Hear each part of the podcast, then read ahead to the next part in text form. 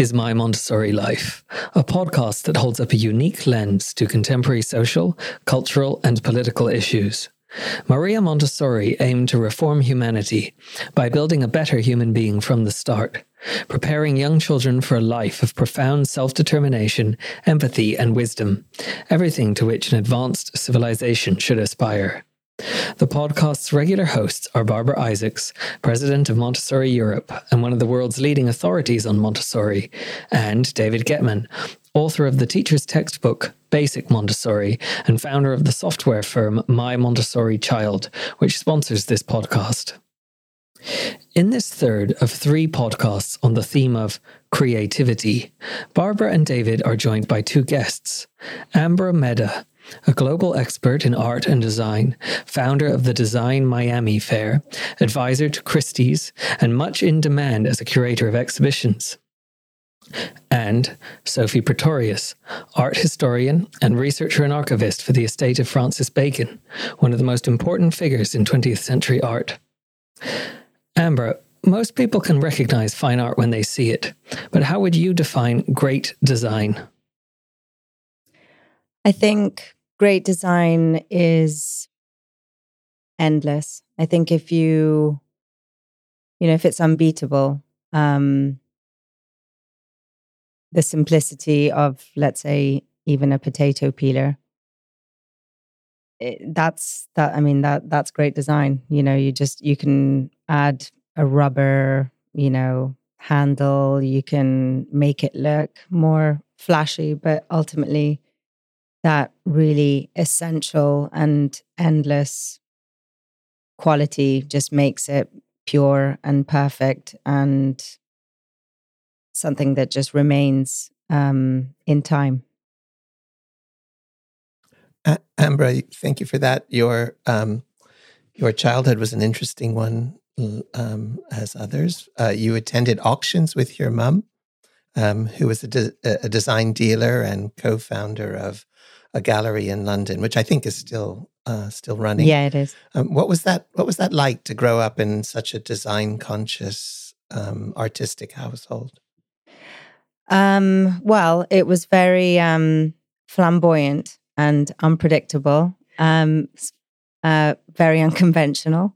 Um, at the same time, very i mean i feel like i had a very unique experience and I, w- I was very lucky in the sense that my mother really treated me as an adult. I was sort of more her partner than i was ever her daughter. And um, yeah we traveled everywhere. It was just the, you know the hunt for spe- spectacular pieces of of furniture. Um, i remember her very much asking me you know how i felt about a certain vase and whether she should, you know, spend X amount of money on, you know, a chandelier. And, you know, I just remember looking up at her, you know, I was probably six thinking, yeah, I think we should get it. It looks really nice. um, and and now in retrospect, you know, now and now I actually find that I'm actually doing exactly the same things, the same thing with with my kids, and and I can see that same stare at me, thinking, not sure she should be asking me um, to weigh in on this, but okay. And um, yeah, so it was it was a very unconventional childhood. My my we I was born in Rhodes in Greece. We had very little money. My mother never married.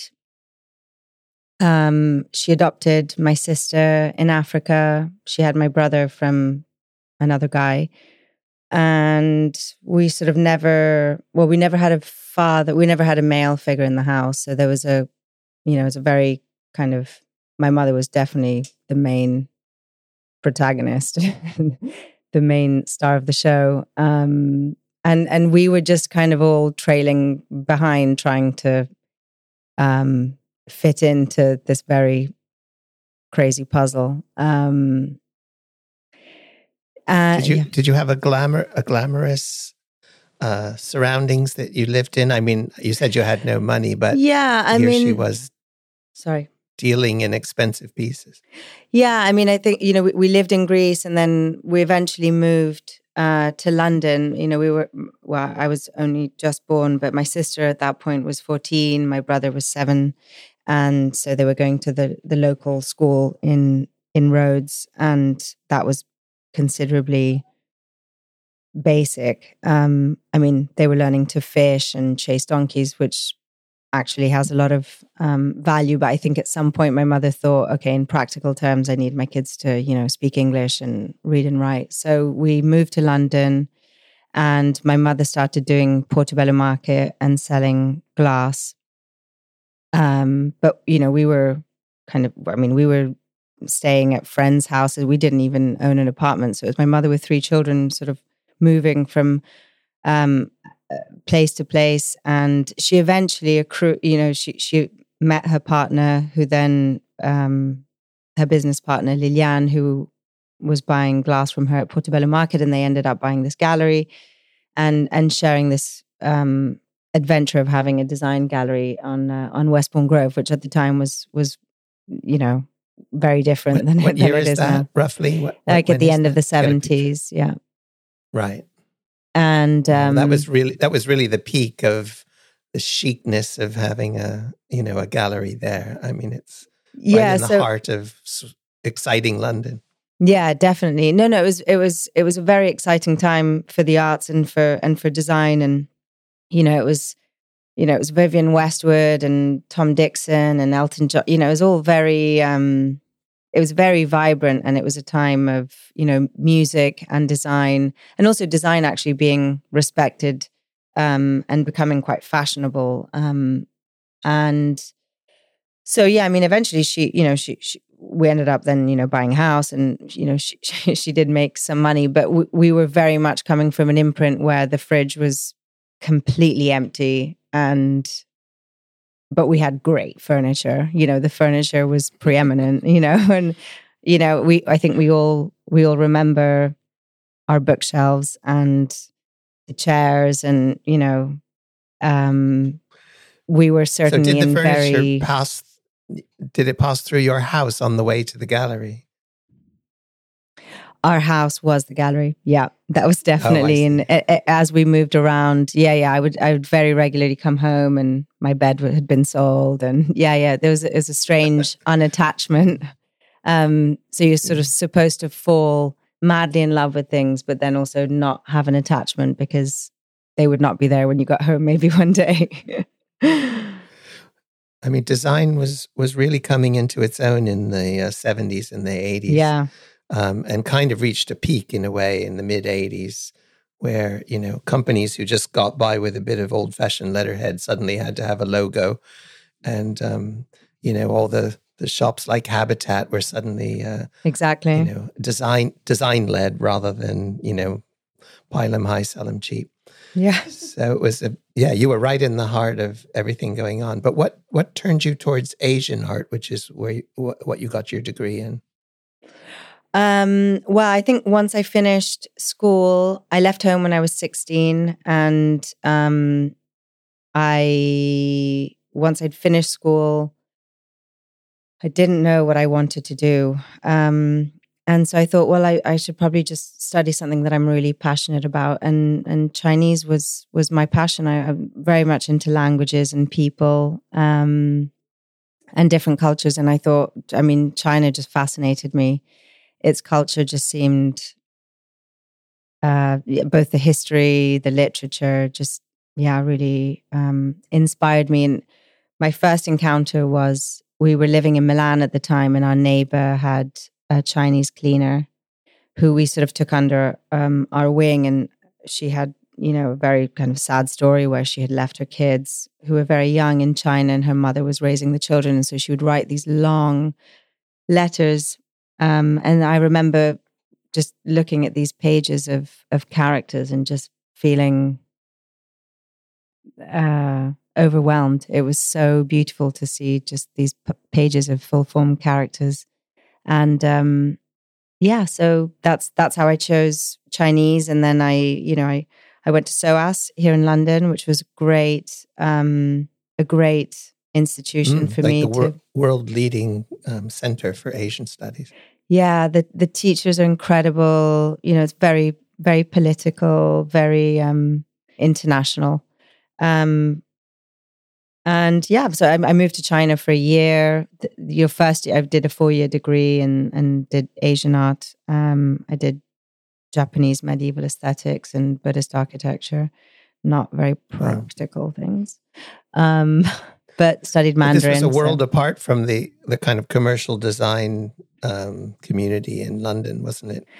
Yeah, I mean, I, then at that point, I thought, oh, okay, I'm going to get into contemporary Chinese art, and I'll, you know, I'm going to be a contemporary Chinese art dealer. So off I went to New York and thought, okay, I'm off to Chelsea. This is it. And then I, I think as I as I got deeper into the system, um, getting to know the characters who were at the top of um, their fields really made me think, wow, I definitely don't want to be a part of this. It seemed so distant from I mean my my interest lay really in in the content and developing a relationship with the artist and curating the shows and telling stories and and it, it seemed as though art was so commercialized and everything that I loved was completely removed. And I just watched these individuals um, just be complete sharks. And it just seemed very cutthroat. It was not for me. I, I is uh, not that, you know, I love a fight, but mm, no, it's not. It sort of ripped the fun yeah, that- out of it. So I think, yeah, then at that point, I just thought, mm, no, I don't think I don't think I want to do this. So then I, I um I went to Art Basel in Miami, and then I thought, ah, oh, Miami, Miami. It's like a felt a bit like oh, I could be part of a city that's a little bit like Berlin. I mean, I'm I, I'm really young. I can be. I mean, I'm I'm sort of 21 at this point, 22. I was very young, and um, yeah, I thought, wow, I could actually live in a city that's really changing and um, thought I'd open a gallery and do historical design, like do Italian mid century design and combine that with contemporary Chinese art. And then as I was doing that, I was sort of curating shows and um, almost about to open this space in Miami. And then um, felt that the interest, there was so much interest around me for having a space during the art fair that then it just sort of it snowballed very organically into what then became a fair. And so then i collaborated with art basel and met with sam keller and we began design miami. You seem to have traveled around the world to be at the very center of um, you know cultural revolution wherever it was happening. So i think that's quite exciting. But did are there things about it because i know um, this is going back a few years so are there things about it that you miss that that period when you were involved with the design miami and art basel and yeah i mean coming into contact with so many people um, was thrilling.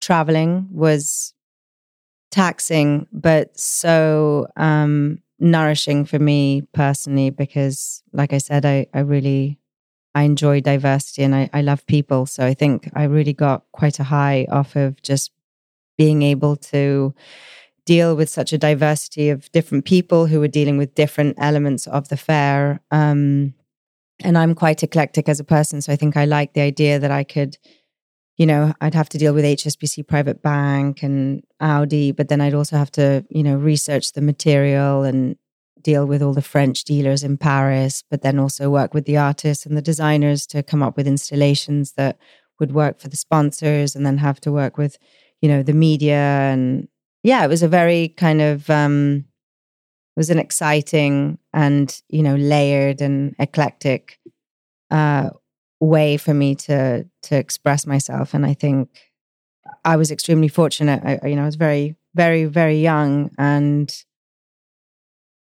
yeah, it was it was thrilling. You know, I was on a on a on a complete um, high, and and also obviously having to produce two fairs a year was quite complex. And you know, you've got thousands of people coming to see something that you spent you know months putting together, and all of a sudden you're sort of like lights on, rolling the carpets out, and then this thing. Well, it's sort of like having a great party. You can plan and plan, but then sometimes it just doesn't turn out or or it just kind of it you know things just fall into place and they work and and there's a sort of magic and electricity to the event that happens quite spontaneously. So do you feel that this excitement has has stuck with you? And or do you feel that it's a world in itself? I mean has it changed you? Has has it um, shaped the way you are now or was it just a kind of phase in your life that was exciting and now you're in another space? I, I think i just felt very energized um, and i think i was also very young and and and you i think you're quite fearless when you're young. You don't really think about a lot of the the things that could hold you back or you know things that you should really be worrying about. You're sort of not even aware of them. So you're, you're just kind of cruising forward and thinking you know, if I think back what I did, I, I, I sort of think it's a bit it's a bit nutty, really. I mean, making a list of, you know, if I actually still have that list, I sort of made a list of the, you know, 13 best design dealers in the world and then called them and then sold them space in Miami and they all showed up and paid me. It seems sort of bizarre that, you know, I was only 23. It was very freeing. I think I would just say that America was very freeing for me. The experience was long lasting. Um, they don't care how old you are. They don't care what your surname is.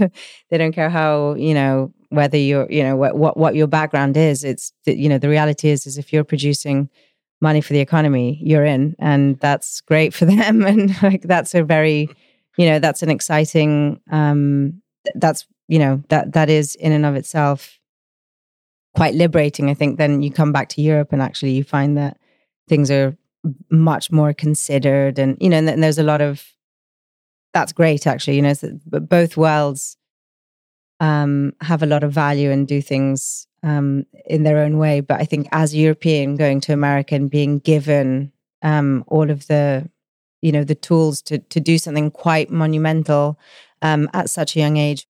So as a mother now um, and looking back on your own childhood has this um, you know exciting role that you had. What is it telling you about how to raise your children? What's it telling you about their opportunities and their choices? I know they're still young but um, it's already shaping i'm sure the way you talk to them the way you take them around london and show them things that are important to you. Um, how is it manifesting in in your own motherhood now? I think watching my mother be so passionate about her profession um, was quite big for me. Um, actually, to to the detriment of her own family, and she, we were, as I said, not particularly considered um, as children, to be honest. But we did have a figure who was wholeheartedly committed to her profession, and I think that then, for me, had a massive echo, and it, it I now feel that if you get to do what you love to do, that is the ultimate gift, you know. Being treated as as an adult, I mean, elements of that are wrong and elements are right, but uh, you know, I said I, I don't really treat my children as I, I don't I've never really babied them because I I didn't live through that, so it's very difficult for me to even mimic that. Um, uh, and and I can see that the you know the there's yeah there, there's good and there's bad again. Um, but i think through the montessori setting um, i remember paula woodman saying to me you know you want to hang on you want to l- allow for your children to be little for as long as possible which was the absolute opposite of, of my experience. So i had to really really think about how i was going to perpetuate something that i wasn't even really feeling able to to do i'm thinking of and you've really explained it how you're being surrounded by um, both the uh, you know unusual family situation of being treated like adults and taken around the world to look at mm. wonder, wonderful design and also your own opportunities so young to have a leading role in that sector um, mm. just wondering how it shaped you but it sounds like it has and that your attitude towards your children is is um, complementing that. You know, where you you want them to to be um, trusted and and respected, um, not treated as yeah, definitely.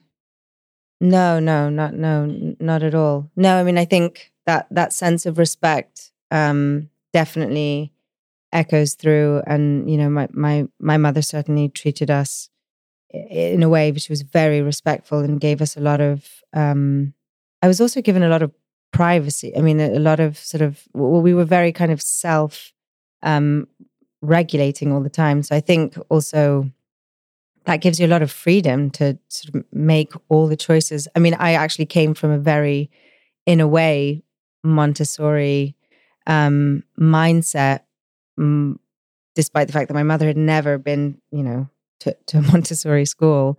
Um, but I remember her saying that, you know, she wished she had gone to, to Montessori school and, you know, wished that we had gone as her kids to a Montessori school. But I think she was just quite naturally Mont- Montessorian in, you know, everything was, you know, was child led. and um and everything was accessible you know to to our you know our height and you know we were treated as individuals and you know we were independent and left to you know resolve it for for ourselves.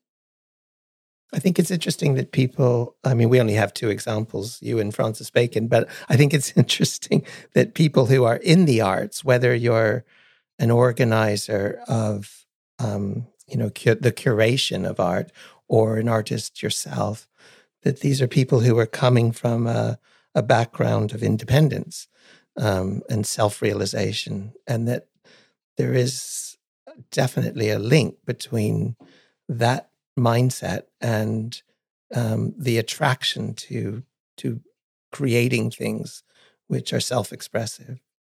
Do you, do you agree with that, Sophie? I do think that um, a process which proves to the child that you, when you want to create something, you can um, is is definitely a, a precursor to uh, creative life. Um, I think a lot of, well, at least the what I saw in Zimbabwe that wasn't my education. Um, there was a big emphasis on rule following um, and uh, very little emphasis placed on uh, trying trying new things and uh, dealing with the consequences. And um, I think if there is a pattern of uh, very individual holistically raised children going into the arts. Um, it's it lies in that uh, uh, the freedom to make mistakes, make your own mistakes. Yeah, that's a very important Montessori principle, isn't it, Barbara? That, yes, I, I, was just thinking as Sophie was speaking how important um, the encouragement of the child to see a mistake as your friend. It empowers you you believe more in yourself because you you are not afraid to make a mistake so it gives you the space to try new things. There's i mean it's the most well rehearsed part of bacon's myth is his commitment to accident and chance that he um, often would encourage he'd sort of cultivate accident or court it in a way that uh, if a painting wasn't working properly, he'd throw some paint at it and and see where it landed. And he would often say, "Oh well, uh, the the accidental marks are the best ones. They're much better than the ones that I plan." Um, and they, then you can get into a debate about whether or not his throwing the paint is an accident because there he threw it. Um, but uh, ownership of accident uh, is is a, a very um, positive thing to give a child.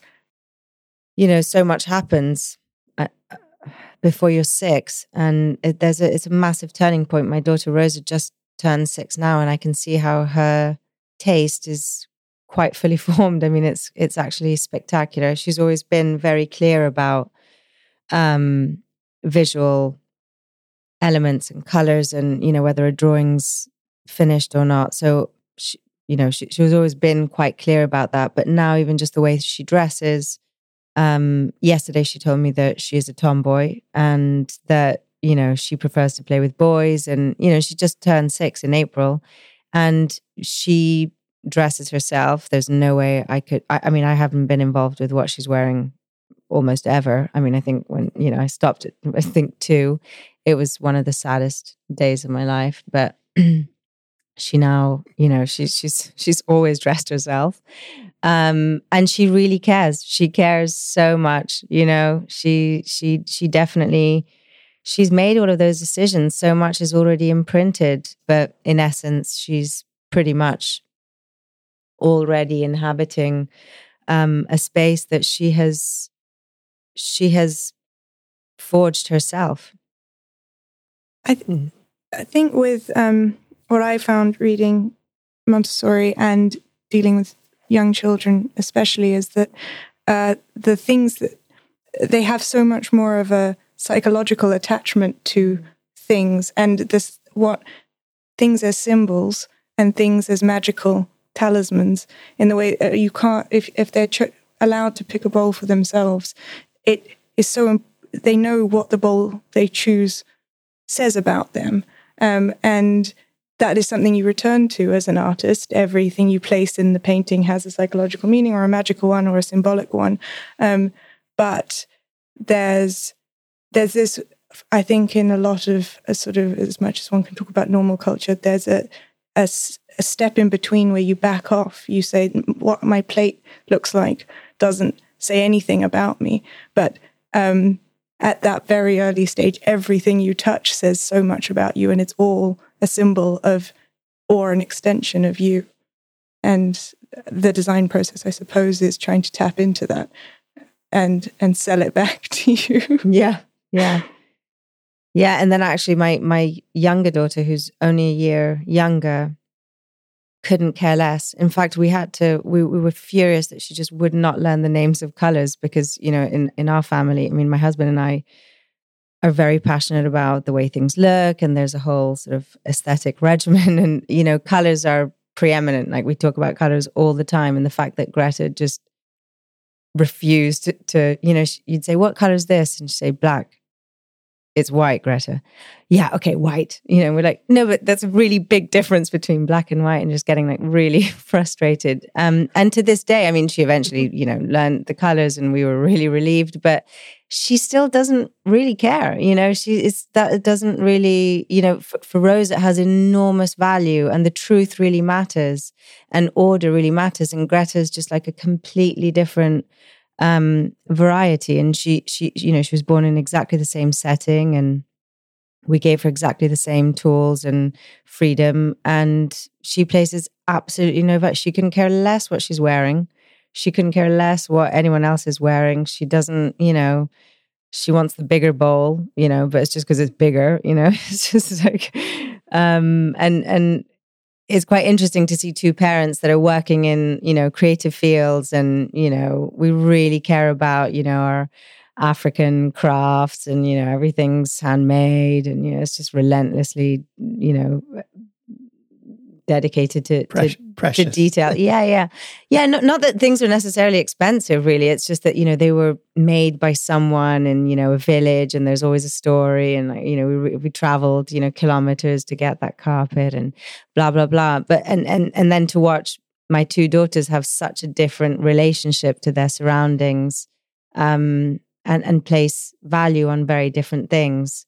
Um, and and even their relationship to you know technology. I mean rosa will you know if you give her an ipad she'll play with it for maybe less than a minute and then put it down and, and go and, and draw. Whereas greta is absolutely obsessed with technology and she's a year younger and she just eh, she she's actually making cell phones most of the time she must have made a million cell phones. She just keeps cutting out little rectangles and drawing numbers on them and like making tiny antennas and just really loves anything related to technology. She she's just absolutely fascinated, which I know is you know in this day and age is is very normal, but it's so interesting even just to see my two daughters. Like Rosa has yeah. absolutely no. I mean, she loves to watch a cartoon. Don't get me wrong. I'm not. I'm not saying that my six year old like doesn't care about technology and doesn't love to watch Disney Plus because she does. But, you know, again, just so interesting to see, you know, two brains um, and, and and souls be given completely the same setting and and them have wildly different experiences. I was remarking to Bar- Barbara earlier about how um, most people are like your younger daughter. So you know you you, can buy very cheaply, very beautiful and sophisticated fashion on the high street. But most people you pass on the street are wearing denim or leisure wear or old crumpled sports clothes. And it's also true when you look into someone's sitting room, and um, which I always hate to do from the street. And you know, even companies like IKEA, where everything is can't possibly be cheaper, there's still really high concept design in that. And yet, when you look in most people's sitting rooms, it's this horrible jumbled mess of nonsense. So, why do you think that is? Why does everybody uh, reject the principles of design when it's so prevalent in, in society, in Western society? You know, making really cheap design is um, is is is is is problematic. You know, it's it's you know we buy and then we throw away very easily, and the idea is not really about buying something that is of quality that will last you forever. The idea is to just sort of buy something that's fashionable and suits your needs right now. And then once you're done with it, you'll move on to something else. And I think that that applies to both fashion and um, design for interiors. And that's sort of, you know, the product of the society that we we live in now. And it's it's shameful, really. I mean, you know, there's all these ways to save the planet. It's like, well, if we just stop producing so much stuff, um, and people are being paid to fill landfill, really. I mean, that's pretty much their job. I mean, including my husband, by the way, who, you know, designed products, but, you know, his quest is in his own way to design something that won't fall out of fashion, you know, and that is designed as well as possible and um, you know produced as responsibly as possible. But it, it is very very challenging to design in a conscientious way. It's it's much more you know accessible for a designer today to produce in in large quantities and work in materials that are you know not not environmentally friendly barbara isn't it remarkable um, maybe you can comment on this how the montessori materials made of you know beautiful wood and um, natural paint colors and so on, how they've survived, you know, for so long, over a century. And is, is, there any is there any explanation for that? You know, how have we ended up with such classic um, materials and and and um, apparatus that no change has been needed? Well, it's interesting because some changes have been made, but they have been only um, uh, kind of superficial. So, for example, the red rods initially were green, but became red. Uh, but I think what survived the materials, particularly the sensorial materials, is their clear function because each material has been designed with a specific purpose. Um, and embodies an essential concept of understanding the environment in which we live.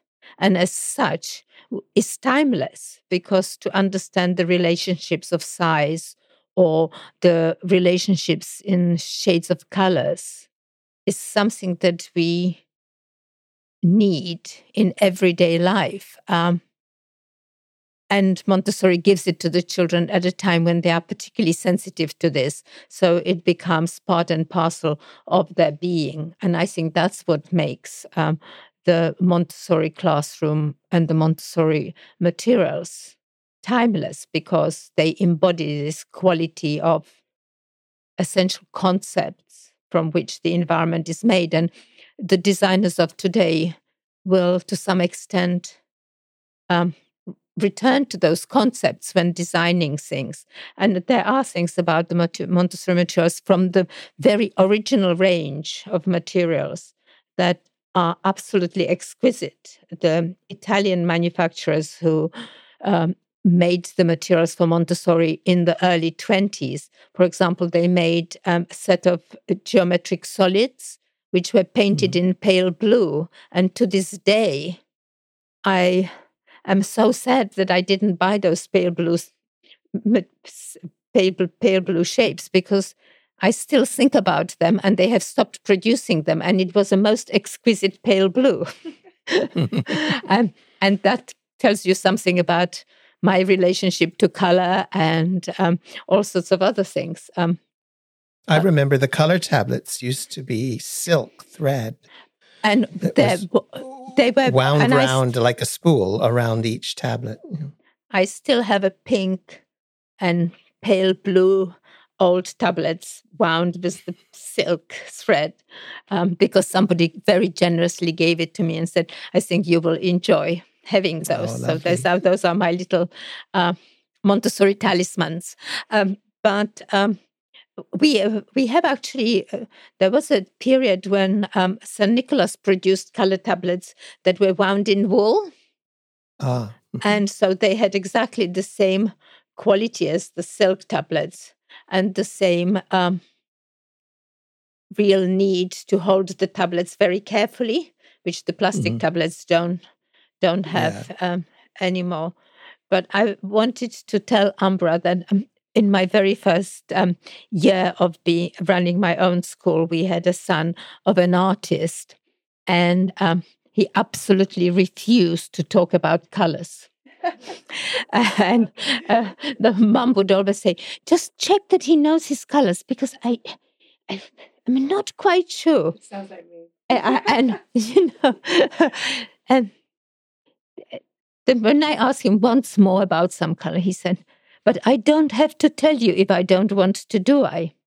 And that is precisely what Montessori is about. You have the choice to withhold information if you choose to do so, particularly if you feel pressure from your parents. And after all, you already know it. It's, it is because, and I'm sure that your Greta knows the colors. She, know, but she also knows this is important to you. Very. She has chosen not to share. Yeah, amazing, amazing.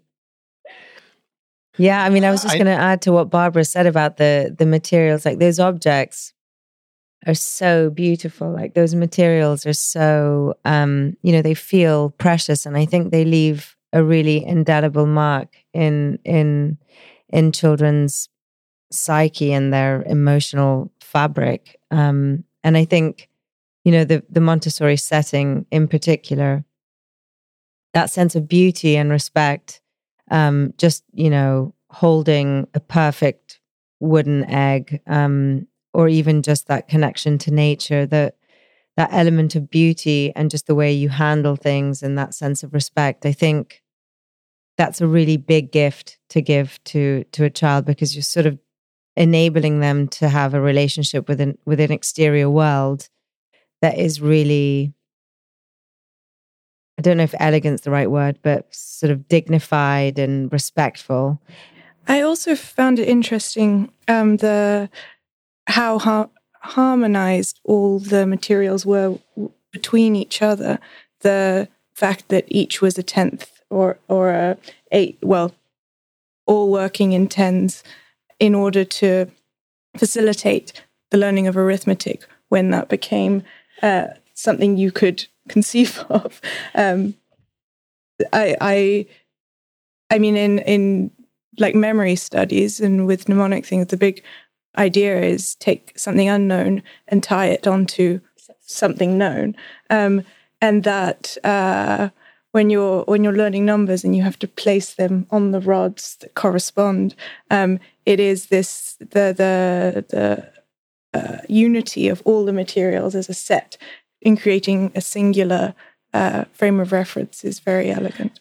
I think that's one of the biggest gifts Montessori gives to children in that in the fact that there is so much indirect preparation. You plant so many seeds of, of learning, which will come incredibly useful later on. They will become a point of reference and and I think that is the so they enlarge their repertoire of understanding the world through those indirect preparations and that is often so missed. And yet, for me, that is the biggest gift we give to children. Yeah. It, there's a um, one of the sensitive periods for young children that Montessori identified is a sense of order. And I know that if you disrupt a child's sense of order in their home or other parts of their environment, it can be a great source of upset and disorientation. Um, and yet, in a high design home, um, is it are they respectful of your sense of order? So, are, Ambra, are they are they chaotic in your in your you know perfectly chosen order that you've got um, designed by yourself and your husband? Well, I mean, I think the sense of order. I mean, I remember, you know, I was a very, um, you know, I, I was, I, I, I, desperately wanted order as a child, and and it was certainly not ordered at, at you know, at home, and there was a lot of unpredictability, and um, you know, I, I, I got picked up from school, and I was doing my homework in the back of the car, so I could get it done, and you know, move on to something else, and I think children generally thrive in in in a setting that is um, organized and ordered and and it allows for like a restful and meaningful experience. Is isn't it the curator and the collector um, isn't that role also a creative role? Um, ambra you might have thoughts on this. So you know you're making meaningful selections and building a comprehensive vision. Um, and that's a, a creative act in itself i would I would think, in the context of, you know, the meanings behind the history and evolution of art. Yeah, I mean, I think you're making decisions that you know have an impact on, you know, the history of art and design, and you know, you're, you're making a choice, and so you're making quite a big statement, whether you're working for a museum or for a private client. Barbara, could you comment on how children are as collectors? um, you know how they can collect marbles and dolls and whatever but are they collecting to be creative does that make sense well i think when children collect um, they collect either because they like something or it, it's important to them but they also collect because their friends collect. There is a social element and that is reflected in art collection too. Yeah. that uh, uh, grown-ups will suddenly collect somebody because somebody else has got it on their wall.